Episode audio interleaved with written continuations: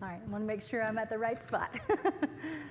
so good to be with you this morning to help fill in while Andrew and Amanda are on vacation. I guess we could have been praying for safe travels for them and, and time with their family down in sunny, warm Florida. Today, we are just on the cusp of the beginning of Lent. But before we begin that journey that ultimately leads to the cross, we have today the day of transfiguration. So, as we begin this morning, I'm wondering if you've ever thought a whole lot about this, a related word, the word transformation, which is defined as a thorough or dramatic change in form or appearance. And if you've not thought a whole lot about that word, I'm wondering if you've ever thought how much, excuse me, how you know when you've encountered a transformation. I've decided that we're pretty obsessed with transformation in American culture, certainly in the past 15, 20 years.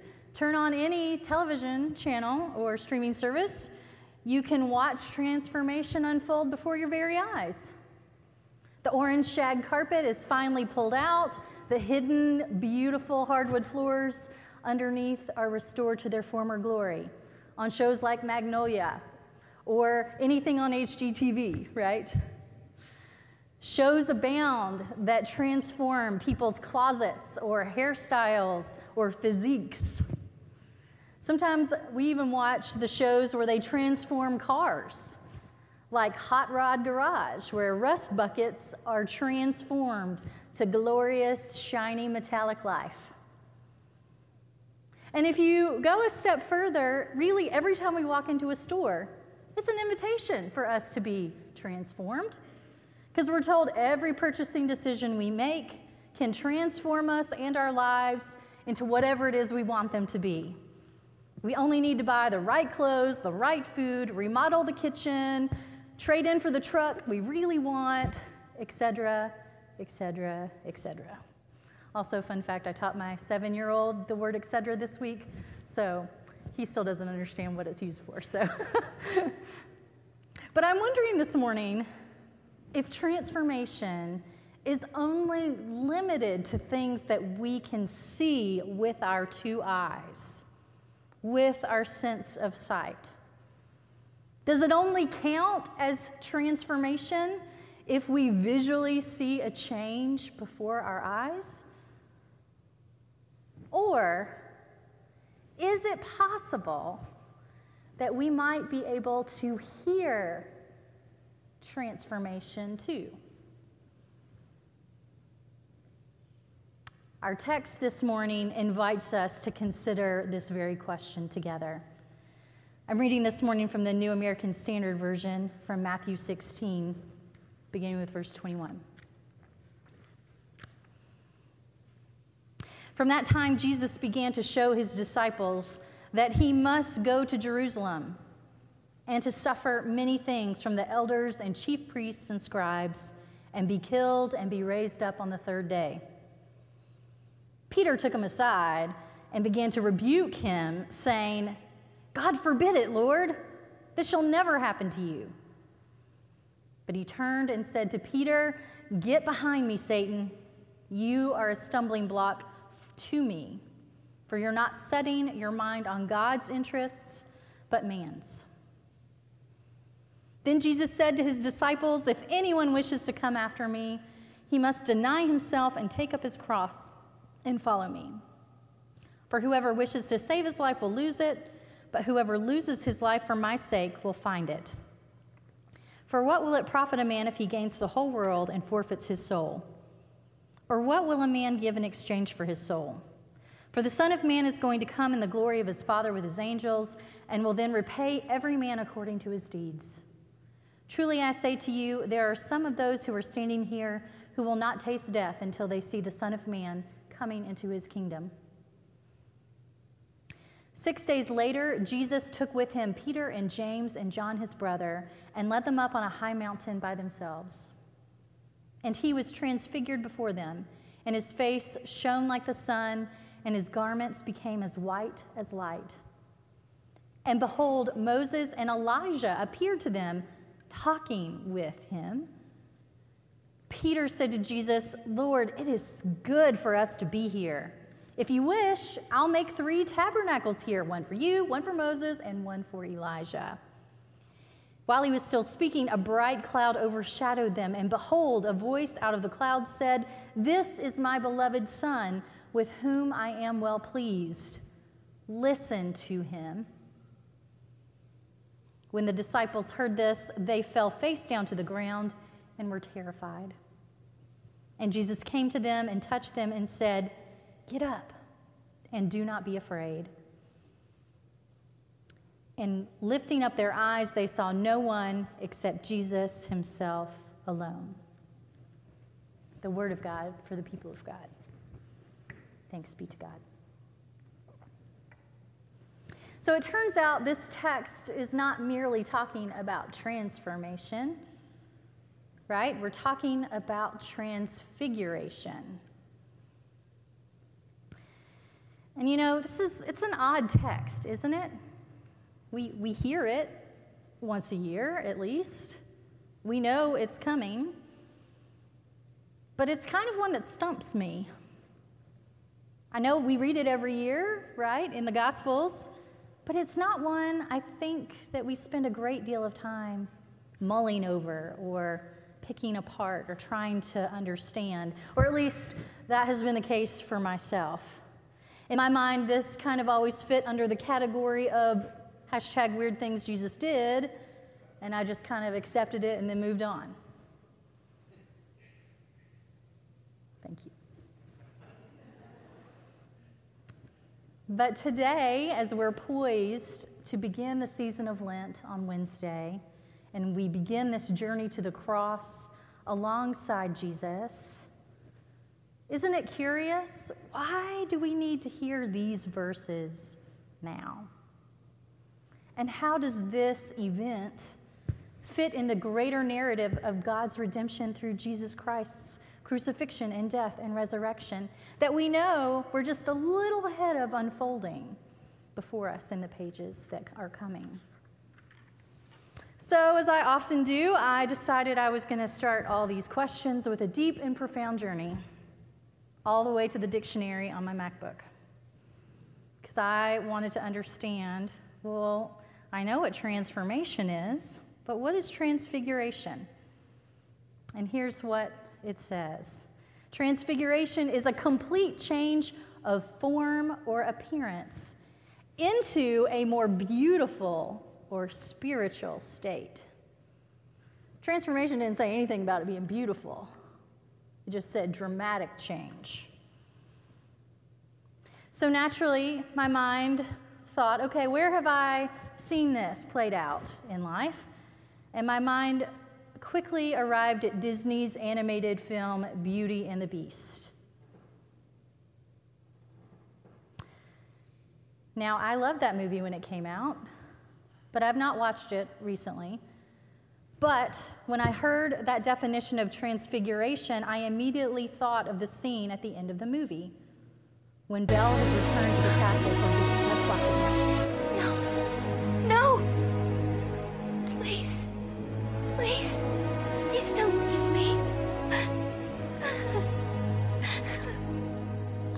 you.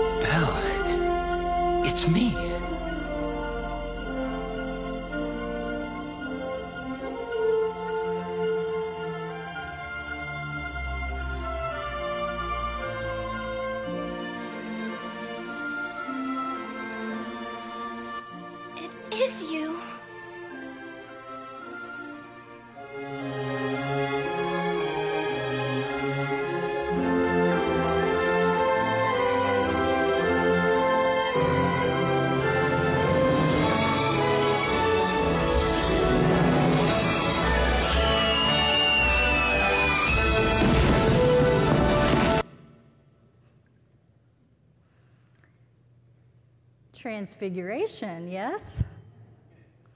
And as the scene's unfolding just before that, we're not really sure what's going to happen. We know Beast has been injured in a fight. She murmurs the words, I love you, but then the rose petal falls, so we don't really know what's going to happen. But then it becomes clear that he is being transfigured. The spell's lifted, he's transformed by light, and that light radiates from his toes and his fingers and his head. It's truly a visual wonder, is it not? But just to be clear, I'm not suggesting that Jesus used to look like Beast and then after the mountain, now he looks like the prince. It's not what I'm saying, although it is funny to think about.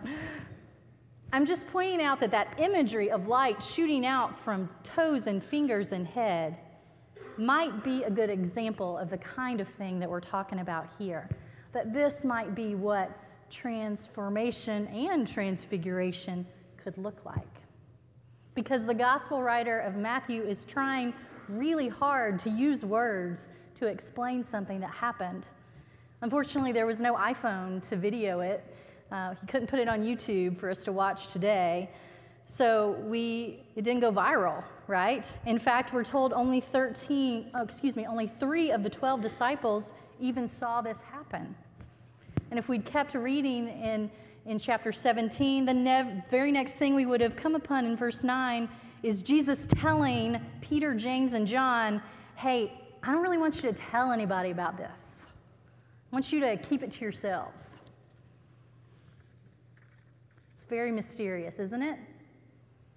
And there's every indication that this transformation is primarily a visual one. But once again, I want us to ponder what if we're also hearing transformation? Now, admittedly, there are many rabbit holes we could go down together this morning in this text. There's lots of interesting things that people say, interesting things that happen. We could spend a lot of time connecting the experience that we know Moses had on the mountain with God back in the book of Exodus with the one that Jesus has here. We could also contemplate the similarities between Elijah's encounters with God on the mountain with those of Jesus in this text. Just rest assured, the echoes and the commonalities are all there. From going up to a mountain to having a face that glowed, it's clear there are all kinds of connections being forged here deliberately between Moses and Elijah and Jesus. But instead of spending all of our time analyzing those deeply, which I would, in fact, enjoy doing, I'm not going to lie, I want us to ask a few other questions instead. Like, what was it that made Jesus be transformed on that mountain? Was it because he went up the mountain? I'm wondering, was there like a secret internal button somewhere that activated once he arrived on the top of the mountain? You know, kind of like Optimus Prime in the Transformer movies? And at first, when I was thinking about this, I thought, well, maybe he was transformed when the cloud descended upon them. That's mentioned in verse 5. While he was speaking, a bright cloud overshadowed them. Which makes pretty good, logical, even biblical sense, I'd say, because there are so many places in the Old Testament where the people see God as a cloud. Think about when they were escaping from Egypt in the book of Exodus, and it says a, a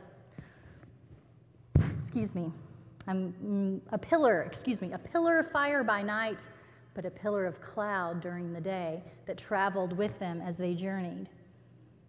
Even the tabernacle that they set up in the wilderness to worship God, we're told that when God appeared, it was in the form of a cloud. So, yes, this is yet another example of reading the word cloud, but we should actually instead hear the word theophany, a God sighting. But it turns out I was wrong about when this transfiguration actually happened. It didn't happen in verse 5 when the cloud descended upon them, it happened way back in verse 2. So, what or who made Jesus transfigure? And I still have lots of questions about that. What was that really like? It tells us that his face glowed. How long did it keep glowing? Did the other disciples notice it when they came back down from the mountain? You know, when Moses returned from the mountain and returned to the Israelites, they said his face was so bright and glowing they couldn't even look at him. The best I can offer is this idea that perhaps here there's a connection being made to what happened with Jesus and the concept of God's Shekinah glory or God's splendor.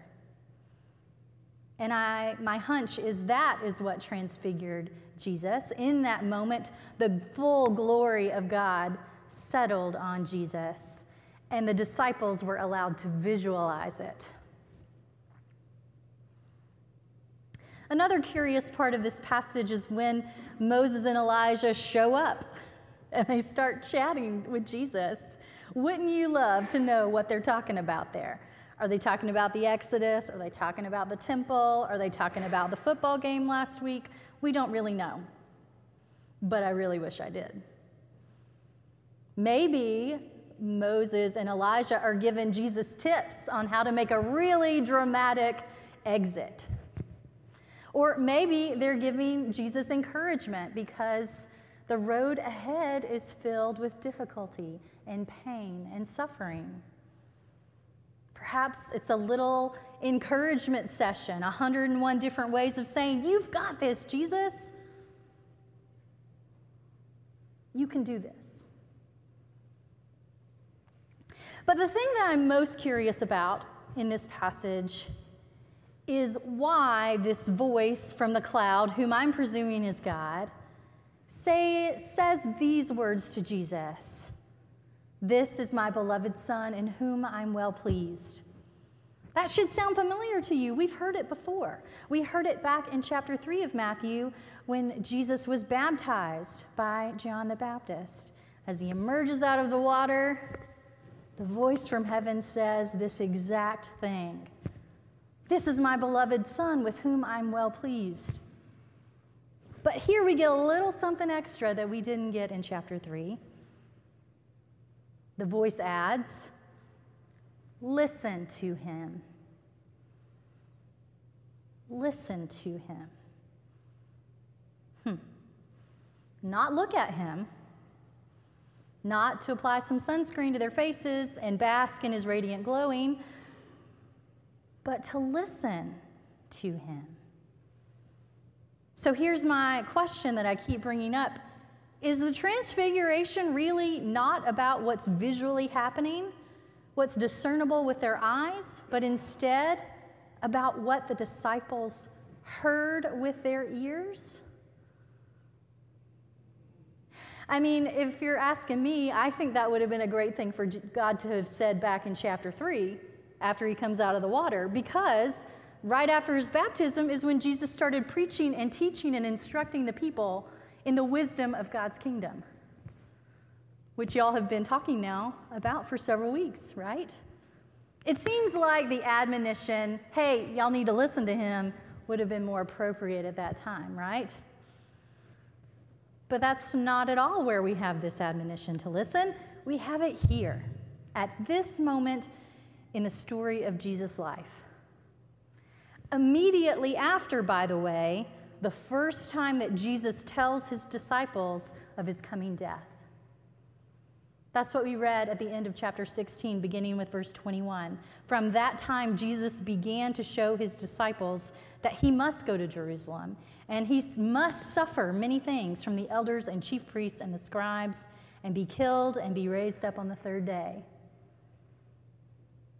And now, this is when God says, Listen to him.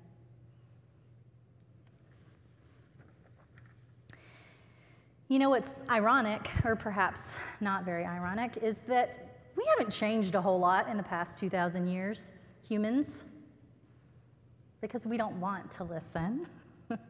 we don't want to ponder hard things or difficult things or painful things, do we? We'd much rather just sit around and dig our heads down in the sand and just pretend that those things aren't really happening around us. Duke Divinity School professor Kate Bowler makes note of this in several, several of her recent best-selling books. One is called Everything Happens for a Reason, parentheses, and Other Lies I've Loved, and more recently, No Cure for Being Human. The former I read a couple of years ago when it first came out, and the latter I just finished this week. Both deal with her grappling with what we say we believe in this life, right? Like everything happens for a reason. And she connects it with her experience of being diagnosed with stage four colon cancer as a 35 year old and how those messages are so different. And she writes very poignantly about the way that all of our human desires to transform our lives into perfection are ultimately distractions. And she points out how uncomfortable we are with the difficult seasons and situations that inevitably arise in all of our lives. Writing, we find it especially difficult to talk about anything chronic, meaning any kind of pain, whether it's emotional or physical, that abides with us constantly. After all, she says the sustaining myth of the American dream rests heavily on a hearty, can do spirit, surmounting all obstacles. But not all problems can be overcome. Because any persistent suffering requires us requires being afraid. But who can stay awake to fear for so long? So I'm wondering, friends, this morning, if our call from Jesus is being asked, just as the disciples have been asked, to listen to Jesus. And to not do what we'd really love to do, to excuse away this statement from God, from these words of Jesus as an anomaly. Oh, well, he was just having a hard day. He, he just had something really bad happen the day before, so his frame of mind wasn't great.